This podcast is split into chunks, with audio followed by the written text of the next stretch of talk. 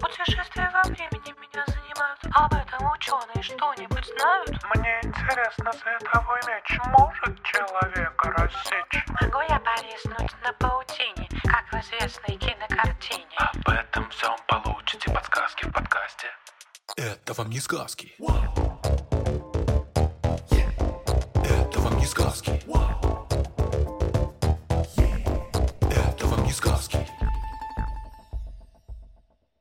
Всем привет! Это подкаст «Это вам не сказки» и я, Тата Зарубина. Привет-привет. Вы, наверное, очень сильно удивитесь, но да, это реально подкаст «Это вам не сказки». В этом подкасте мы проверяем всякие сказки, мифы, мультфильмы на правдивость. То есть, что в них правда, да, а что нет. Кстати говоря, забыл представиться, я Степа Клетиевский. И сегодня как раз мультфильм, который я в очередной раз, стыдно признаться, не смотрела. А ты, Степ? Да, я посмотрел. В общем, мультфильм называется Tinker Bells, или же Фея в переводе на русский.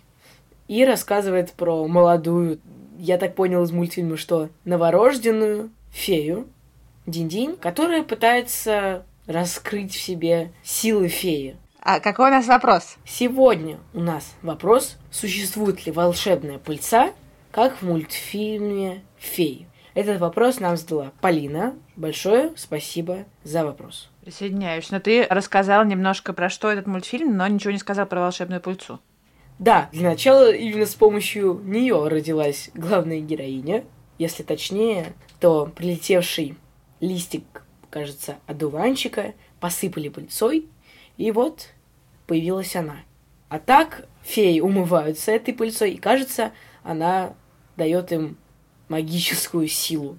Круто. Но я думаю, что мы сегодня с тобой поговорим про то вообще, что такое пыльца, и поймем, что, возможно, она действительно имеет магическую силу.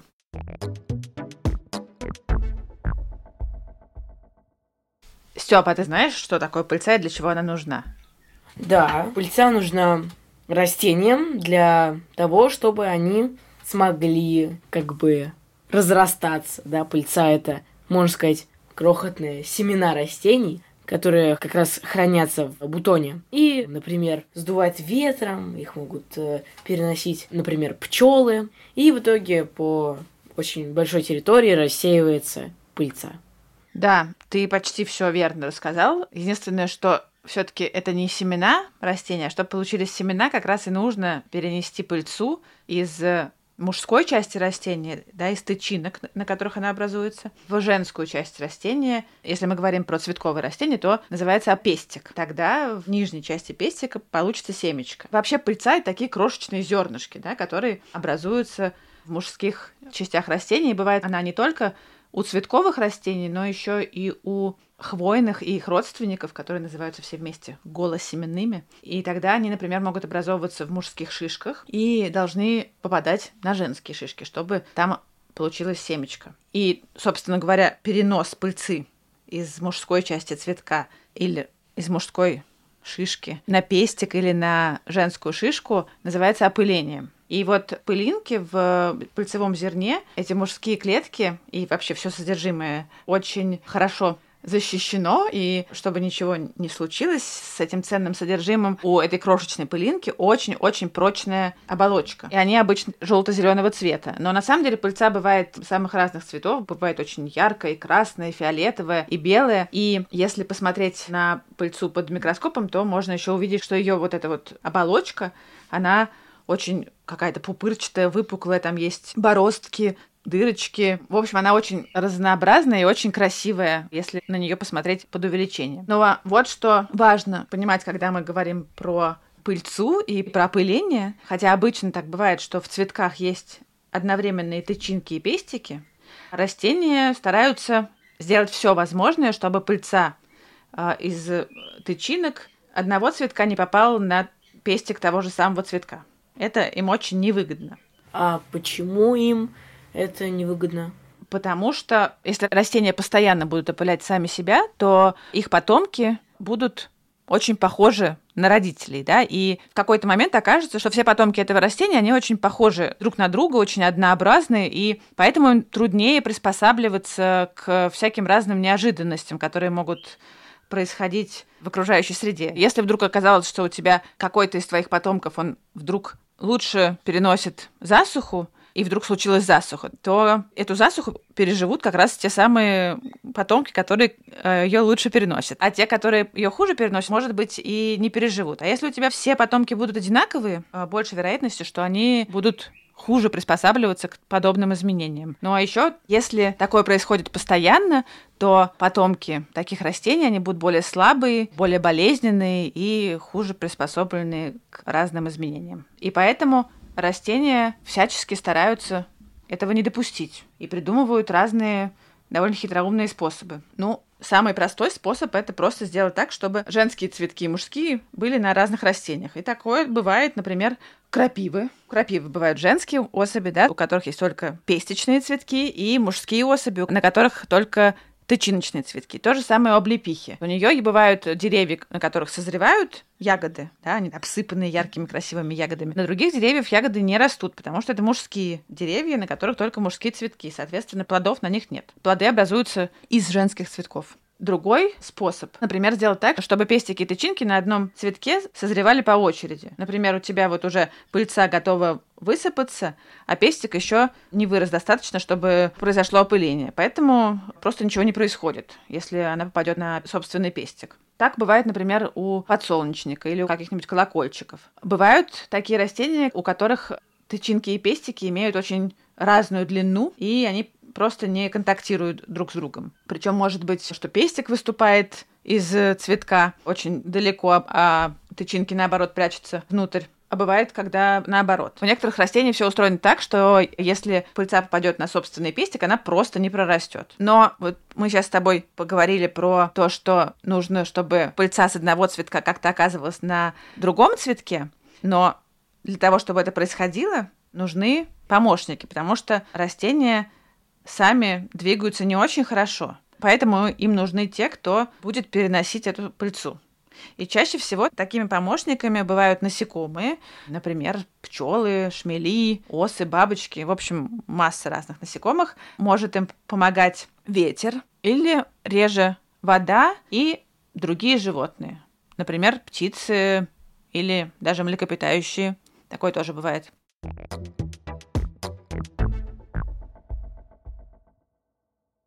Так, а вот какие растения опыляются ветром? Мне интересно. Вообще очень многие растения опыляются ветром, но, например, ветром опыляются цветки многих наших деревьев. Березы, дуба, ивы, орешника, осины. Эти а, деревья цветут обычно рано весной, еще до появления листьев, чтобы ничего не мешало ветру добраться до цветков. Их цветки отличаются тем, что мы обычно не очень хорошо представляем себе, как они выглядят. А все потому, что цветки их очень не пахучие, некрасивые, не яркие, у них нет нектара, лепестки обычно маленькие, зелененькие или вообще их нету. В общем, они никак себя не рекламируют. Зато они могут производить огромное количество пыльцы и высыпать ее тоже в огромных количествах. Весной бывает так, что лужи становятся желто-зелеными. Это как раз происходит в то время, когда цветут деревья. И они действительно производят гигантское количество пыльцы, потому что ветер переносит пыльцу с одного цветка на другой совершенно случайно, да, и вероятность того, что одно пыльцевое зерно попадет именно на нужный другой цветок, не очень большая. Поэтому нужно произвести очень-очень много пыльцы, а еще хорошо бы расти кучками рядом друг с другом, чтобы вероятность того, что пыльца будет доставлена по адресу, была выше. И все равно большая часть пыльцы сначала рассеивается в воздухе, а потом оседает в почву или на поверхность водоемов или на те же самые лужи. Когда массово цветут ветроопыляемые растения, все бывает покрыто таким желтоватым налетом. И пыльцевые облака могут иногда накрывать целые города. И еще иногда у таких растений, которые как раз рассчитывают на ветер, у них пыльца, во-первых, она просто очень-очень мелкая, а во-вторых, она иногда имеет специальные приспособления, чтобы ветру было еще проще ее переносить. Например, у сосны, ели и других хвойных растений на каждой пылинке есть такие а, воздушные мешочки, маленькие, наполненные воздухом полости, чтобы они немножко как воздушные шарики были. И действительно это работает, потому что вот у ели, например, ветер ее может переносить на несколько тысяч километров. Блин, ну, конечно, я почему-то не думал, что у ели есть пыльца. Это огромное расстояние. Вот. У меня, кстати говоря, вот конкретно, да, на пыльцу, а еще по секрету на кошек, есть аллергия. Слушай, хотя очень понимаю, потому что у меня тоже аллергия на пыльцу. Чаще всего аллергию вызывает пыльца березы, ивы, лещины, дуба, наверное. И эта пыльца, она действительно заполняет весь воздух, легко попадает в нос, в глаза, и организм иногда очень сильно на это реагирует. Дико слезятся и чешутся глаза, я чихаю. И вообще, честно говоря, это сильно портит мне радость весны. Да, это, конечно, ужасно. А у меня еще и день рождения весной. Представляешь?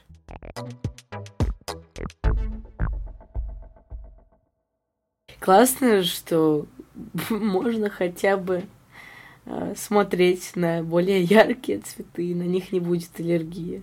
Если бы на них была аллергия, вообще ужас был. Это я считаю справедливо. Но это понятно почему. Потому что большинство растений с яркими цветками опыляются не ветром, а например, переносят пыльцу с помощью насекомых, да, каких-то других животных. И эта пыльца не летает по воздуху. Если специально не наклониться к цветочку, чтобы его понюхать, то, в общем, ей будет трудно оказаться у тебя в носу. И вообще, пыльца у таких растений, она обычно крупнее, чем у ветроопыляемых. Она бывает немножко клейкой и покрыта всякими шипиками, чтобы лучше держаться на волосках у насекомых. И когда насекомые садится на цветок, к нему прилипает пыльца, и дальше он прилетает на другой цветок, перенося на себе пыльцу, опыляет растения. И растения вообще очень ценят эти услуги, которые им предоставляют э, насекомые. И более того, даже иногда как-то устраивают конкуренцию за то, кто будет привлекательнее для насекомых опылителей. Именно поэтому они, например, стараются выпустить как можно более яркие, крупные цветы, потому что они более заметны для насекомых и лучше их привлекают. Мелкие цветы, чтобы быть заметные, собираются да, в соцветия, в такие в букетики. Ну а еще более мелкие цветки часто бывают, например, более заметны, потому что они, например, крепятся на тонкой и гибкой веточке, и поэтому шевелятся от любого ветерка, а движение, оно всегда привлекает внимание. То есть все стараются придумать разные способы, чтобы обратить на себя внимание насекомых-опылителей. Ну и, конечно же, они их приманивают разными другими способами. Например, даже сама по себе пыльца – это очень питательная пища, и многие насекомые прилетают на цветы, чтобы полакомиться пыльцой. Хотя они и едят пыльцу, всю ее они не сжирают и все равно помогают переносить с одного растения на другое то есть участвуют в опылении. Например, едят пыльцу медоносные пчелы. Она нужна им для того, чтобы делать маточное молочко, которым они кормят личинок и матку. И у пчел есть специальные приспособления, чтобы эту пыльцу было удобнее переносить, которые называются пыльцевыми корзинками. И вот мне кажется, что вообще пчел часто изображают во всяких детских книжках и в мультиках, что они носят с собой корзинки, которые собирают нектар или пыльцу.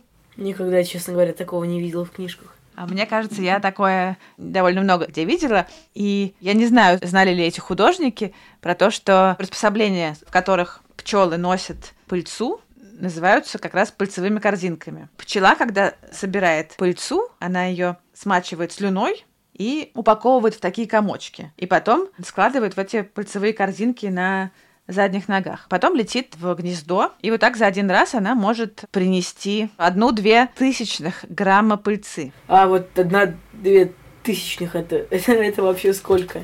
Слушай, это очень трудно себе представить, это совсем-совсем мало, но если учитывать, что пчела за день обычно много раз прилетает к цветку за пыльцой, то можно прикинуть, что за сутки она собирает, ну, примерно полграмма пыльцы, и это в несколько раз больше, чем весит она сама. Неплохо так. Вообще пчелы играют очень важную роль в опылении. Очень многие растения рассчитывают на них как на опылителей. И, к сожалению, в последнее время есть большая с этим проблема, потому что количество пчел очень сильно сокращается. Из-за этого может начать сокращаться количество растений, которые опыляются пчелами, и вслед за ними, понятно, и всяких травоядных животных. И никто толком до конца не знает, в чем причины и что с этим делать. Есть разные гипотезы. Кто-то считает, что пчелы погибают из-за ядов, которыми люди обрабатывают растения, чтобы избавиться от вредителей. Кто-то считает, что здесь виноваты всякие инфекции и паразиты, которые появились из-за изменения климата, и к которым у пчел еще пока нет никакого иммунитета, и из-за этого они массово от них погибают. Так или иначе, ученые стараются по-разному как-то решить эту проблему. Например, в Японии, я читала, даже предложили использовать вместо пчел специальные дроны-опылители, но все-таки кажется, что это не очень э, хороший способ решить проблему. Лучше все-таки понять, как помочь пчелам.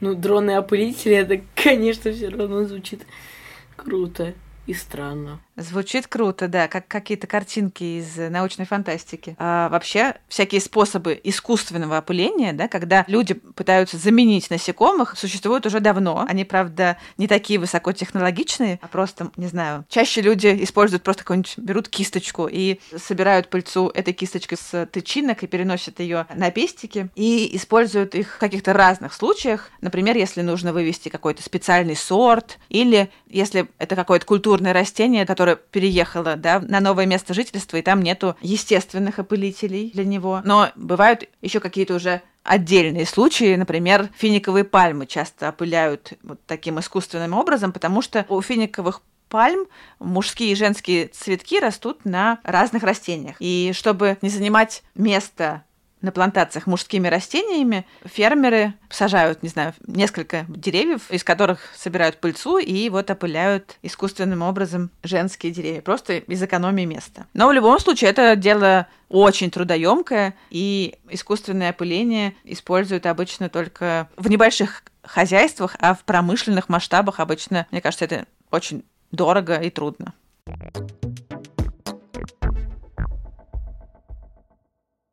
Ты мне рассказала, да, про пчел, которые могут опылять а, растения. А какие еще есть насекомые, которые это могут делать? Слушай, самые разные. Например, мухи. И мы привыкли, когда мы говорим э, про цветочный запах, что это какой-то приятный аромат. Но вот э, бывают растения, которые привлекают в качестве опылителей себе мух, которые питаются падалью, и тогда они пахнут как тухлое мясо. Ох, какой прекрасный аромат. Но мухам нравится.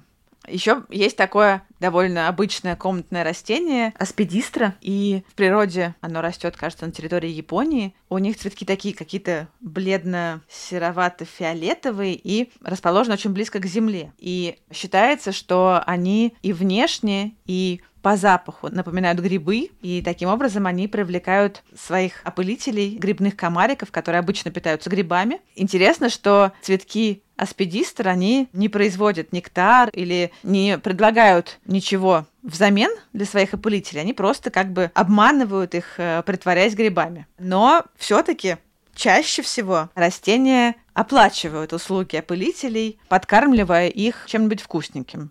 Например, они выделяют нектар, который вырабатывается в цветках в специальных органах, в нектарниках. Иногда эти нектарники лежат открыто, и они доступны любому желающему. И такие цветки, не знаю, например, лютик, они будут рады любым опылителям, мухи, и бабочки, и жуку, и муравью, любому, кто захочет поесть нектар и заодно перенести пыльцу на соседние растения. А вот бывают растения уже гораздо более разборчивые, и их цветки устроены так, что до нектарников могут добраться только какие-то конкретные насекомые. Например, насекомые, у которых есть длинный хоботок. Длинный хоботок есть у бабочек, пчел, комаров. Вот, например, у клевера лугового нектар скапливается на дне цветка у основания лепестков, а лепестки у него довольно длинные, примерно могут быть длиной до сантиметра. Поэтому достать с дна цветка нектар могут только насекомые с длинным хоботком. У пчелы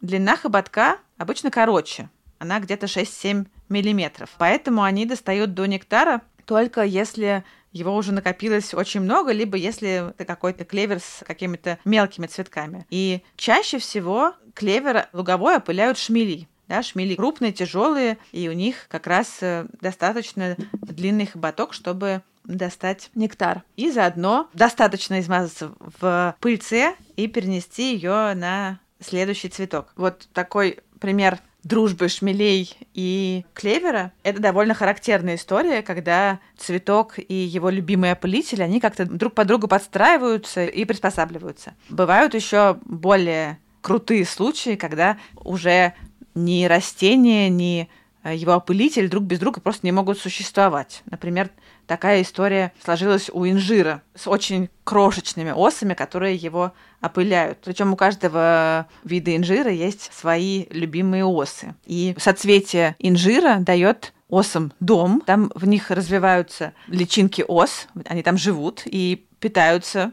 некоторыми цветками, которые практически специально для этого появляются. И при этом они опыляют другие цветки инжира, и никто другой этого сделать не может, потому что соцветие инжира устроено довольно хитро, оно как будто вывернуто наизнанку, и цветки спрятаны внутри такой штуки, которая похожа на луковицу, есть только очень-очень маленькая дырочка, в которой может пролезть только очень-очень маленькая оса. И, соответственно, если инжир не даст осам кровь пищу, то осы не смогут размножиться и оставить потомство. А если осы не перенесут пыльцу с мужских цветков на женские, то и инжир не принесет плоды, и у него не появятся семена.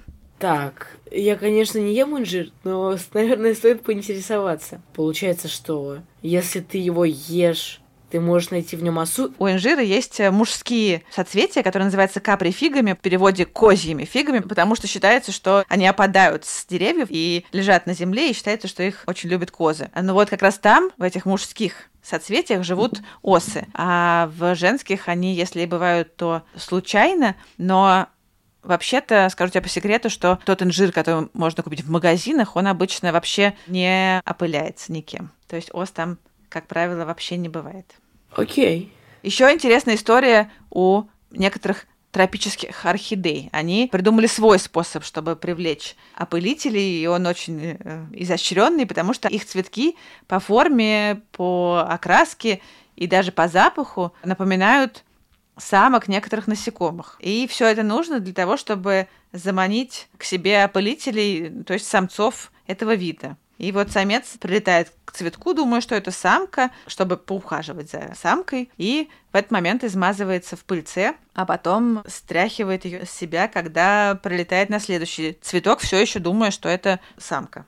Получается, что цветы обманывают насекомых, то есть цветы умнее насекомых? Ну, ты знаешь, бывает по-разному. Бывает и что насекомые обманывают цветы. Есть, например, такие, которые придумывают разные способы, как бы своровать нектар снаружи от цветка, не залетая внутрь. Они проделывают какие-нибудь дырочки в цветке, и таким образом они как бы получают ценный продукт, но не помогают цветкам в размножении. Такой получается тоже свой способ смошенничать. И таких вот насекомых похитителей нектара довольно много. Растения борются с ними какими-то разными способами, придумывают всякое. И взаимоотношения между насекомыми и растениями, они очень интересные, иногда дружественные, иногда хитрые, но друг без друга они не могут.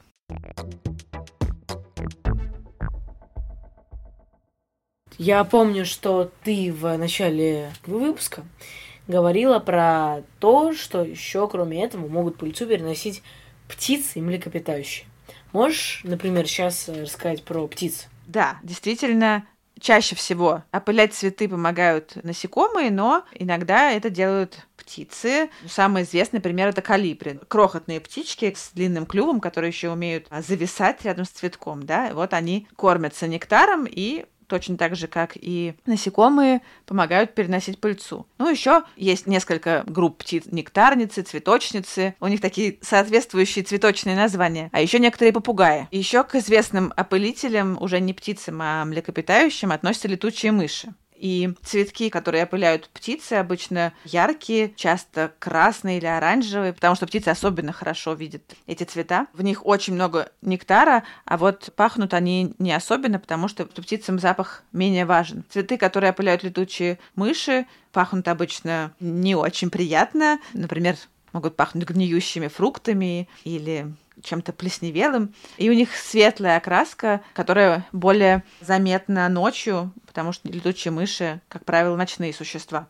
Но кроме летучих мышей есть еще разные другие млекопитающие, которые тоже помогают в опылении. Но это скорее как бы такая экзотика. Это не очень часто случается, но все-таки расскажу про несколько интересных примеров. В Австралии есть такие кустарники, которые называются дриандра, и они опыляются с помощью кенгуру, которые, ну, тоже приходят э, полакомиться нектаром и заодно опыляют их цветки. В лесах Бразилии растет такое паразитическое растение, которое внешне немножко похоже на гриб, а называется сцибалиум, и его опыляют опоссумы. Сцибалиум – это такое растение-паразит, соцветия, они покрыты чешуйками, которые закрывают цветки, так что в них очень сложно попасть каким бы то ни было опылителем и насекомым, и птицам, и летучим мышам. И ученые давно подозревали, что этот цветок, он как бы специально нацелен на какого-то определенного опылителя. Выяснилось все совсем недавно, несколько лет назад, когда они установили рядом с несколькими цветущими растениями видеокамеры, которые несколько суток подряд, и днем, и ночью, там были разные камеры, снимали, что там происходит. И вот тогда как раз и выяснилось, что во всем виноват опоссум, который пришел, подошел к цветку, залез в него, все там разворошив, попил нектар и ушел. И вот после этого он был признан опылителем этого растения. То есть, получается, некоторые растения специально приспосабливаются, да, под определенных э, зверей. Это, честно говоря, гениально. Да, такое бывает. Это действительно гениально, потому что иногда это бывает очень тонкая такая настройка. Но иногда это бывает проблемой, потому что если вдруг что-то случится с опылителем, то это будет угрожать и растению тоже. Такие истории бывают. Например, на Канарских островах есть такой красивый кустарник, который называется лядвенец пятнистый. Но в дикой природе он почти совсем исчез. И по одной из гипотез, причина того, что его численность так резко сократилась, в том, что исчезли его главные опылители, птицы-нектарницы как раз.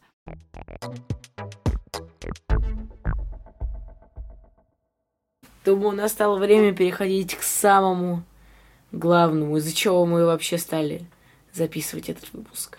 Это, конечно же, волшебное свойство пыльцы. Мне кажется, что в том, что мы уже обсудили, есть много волшебного. Всему виной все равно пыльца. Вся эта красота, которая нас окружает, она для того, чтобы переносить пыльцу с одного цветочка на другой. Вполне себе волшебство. Но это еще не все. Есть и другое волшебство. Мне кажется, одно из самых поразительных это то, что пыльца может как машина времени помогать нам переноситься в далекое прошлое. Ну, или, по крайней мере, открывать нам какие-то невероятные тайны этого прошлого. У пыльцевого зерна очень жесткая и прочная внешняя оболочка, которая невероятно устойчива к воздействию окружающей среды. И из-за того, что она такая прочная, она может сохраняться практически в неизменном виде миллионы лет. И кроме того, если посмотреть на нее под микроскопом, то можно по ней понять, какому растению она принадлежит. Может быть, не всегда можно точно определить вид, но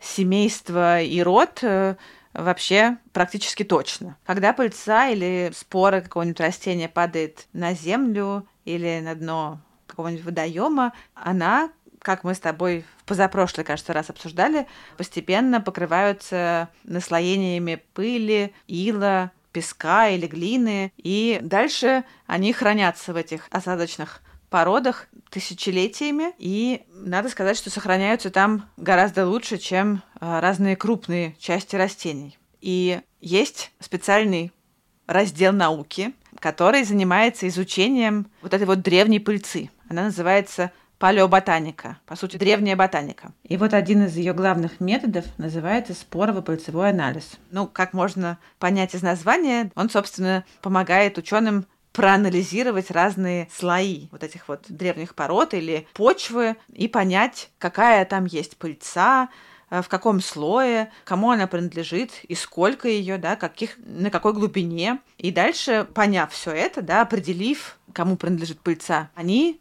пытаются описать картину растительности, которая была в этом месте и в это время. То есть, получается, чтобы знать, например, чем питались животные.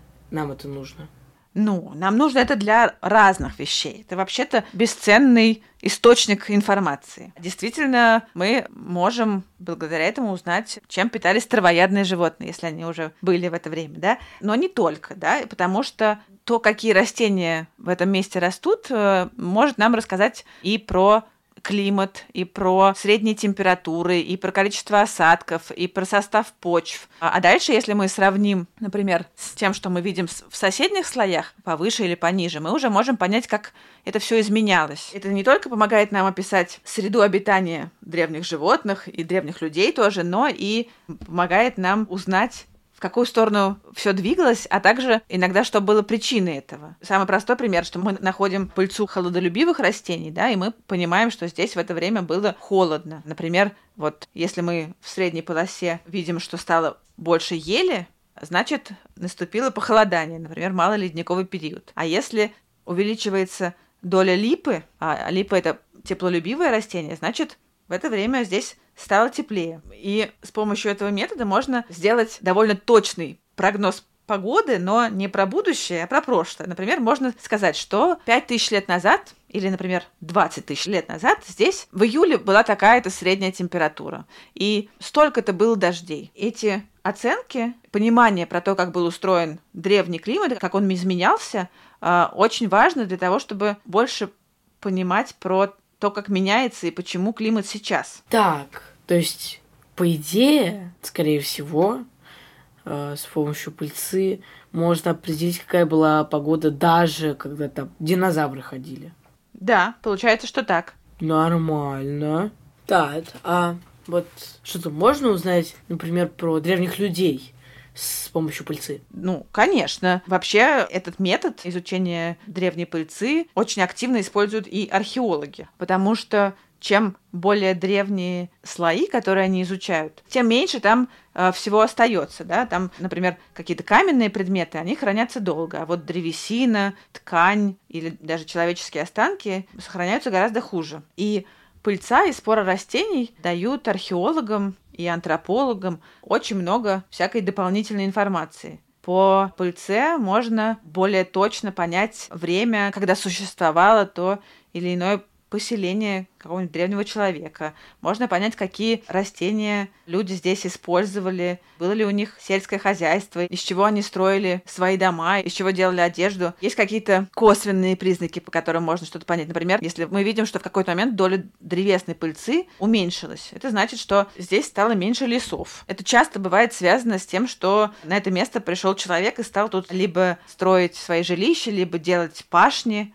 вот, например, благодаря этому методу мы видим, как в XII веке на Боровицком холме, вокруг которого потом строилась Москва, резко снижается количество деревьев. Но это то самое время, когда там стали активно селиться люди. И вообще, на самом деле, можно узнать самые неожиданные вещи. Даже можно почувствовать, что ты участвуешь в каком-то детективе, когда читаешь про разные подобные исследования.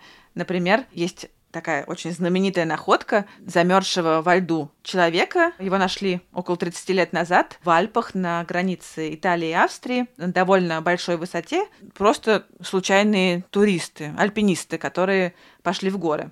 Там был реально просто прям сохранившийся человек. Да, он был Дай-ка я... Интересно, в интернете фотка есть? Я тебе скажу, как его искать. Он называется «Тирольский ледяной человек» или «Эдци». Пирог, пирог купить, пирог с малиной, пирог вишни, пирог с клубникой, пирог чизкейки, пирог купить в Москве. Замерзший человек. Ледяной. Вот, ледяной человек. Ой, тирольский ледяной, ледяной человек. Ой, страшно, господи. Ой, мама родная. Ой, какой ужас. Какой ужас. Что тебя пугает больше всего? Не знаю, то, что там он похож на инопланетянина. Изучив э, содержимое его желудка, мы узнали, какие именно растения он ел. Например, он ел э, пшеницу, примулу и папоротник. Да, я бы такую диету не выдержал. Господи, он ел папоротник. Ну, вообще-то, он не только этим питался, это просто его последняя трапеза, вероятно, была такой.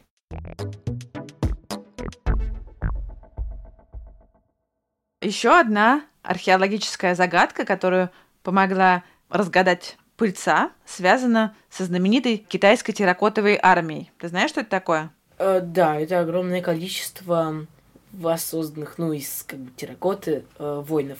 Да, это их, по-моему, около 8 тысяч глиняных воинов, которые сделаны в натуральную величину, и там есть разные воины, и лучники, и какие-то пехотинцы, и конники. И они все были захоронены вместе с китайским императором. Это был первый император династии Цинь. Он умер в 210 году до нашей эры. И кроме вот этих вот глиняных воинов, э, вместе с ним было захоронено огромное количество драгоценностей и разных ремесленных изделий, а также заживо погребены почти 50 его наложниц. И эта терракотовая армия — это совершенно невероятное и чудо, и загадка, да, потому что это вот такие вот глиняные гиганты, очень красивые. И было совершенно непонятно, как, как и где их делали. Например, долгое время вообще не могли понять, откуда они там взялись, потому что печей, где могли обжигать эти гигантские фигуры, рядом не нашли. Но в трещинах этих фигур в почве в мавзолее сохранилась пыльца. И когда эту пыльцу проанализировали, оказалось, что она разная в фигурах воинов и в фигурах лошадей. В фигурах лошадей она похожа на ту пыльцу, которую нашли в почве. В фигурах воинов отличается. И это значит, что, скорее всего, лошадей делали где-то здесь рядом, потому что они очень тяжелые, и, видимо, их было очень трудно транспортировать. Вес одной глиняной лошади порядка 200 килограммов. А статуи воинов более легкие, и, видимо, их было проще возить, и, скорее всего, их доставляли откуда-то из другого места. И, в общем, пыльца позволяет действительно проникнуть в какие-то невероятные тайны. Надо сказать, что, кстати говоря, ее используют не только те, кто изучает древность, но и иногда еще этим пользуются в криминалистике, потому что какая-то необычная пыльца есть на каких-то уликах, то это тоже может нам о чем-то рассказать. Ну что ж, время подводить итог. Конечно, пыльца прям немножко магическая. Она позволяет рождаться новым растениям. Она позволяет питаться насекомым. Но то, чего я вообще не ожидал от пыльцы, она служит, можно сказать, машиной времени для нас. Я думала, она все, она разлагается и все. В общем, это потрясающе. Это достаточно интересная тема вообще-то. Мне очень понравилось. Я очень рада. Спасибо, Степ. Ну что, на этом пора прощаться? Тогда мы благодарим нашего нового редактора. У нас, внимание, новый редактор а, Эдуарда Царионова, нашего звукорежиссера Егора Вилова, расшифровщика Кирилла Гликмана, фактчекера Михаила Трунина и композитора Михаила Соробьянова. Ну а также, конечно, Степу и Полину. Конечно же, мы благодарим еще и Тату за прекрасный и очень интересный рассказ. Спасибо. Ну и всем пока. Напоминаем, что наш подкаст выходит везде, где вы вообще слушаете подкасты. Но, конечно же, лучше всего слушать его в приложении Гусь-Гусь. Потому что помимо нас там просто огромное количество всякого интересного контента. И да, важное сообщение. Во-первых, мы пропустим один выпуск подкаста. А во-вторых, подкаст начнет выходить по среду. То есть мы с вами услышимся в следующий раз 8 марта. Пока-пока.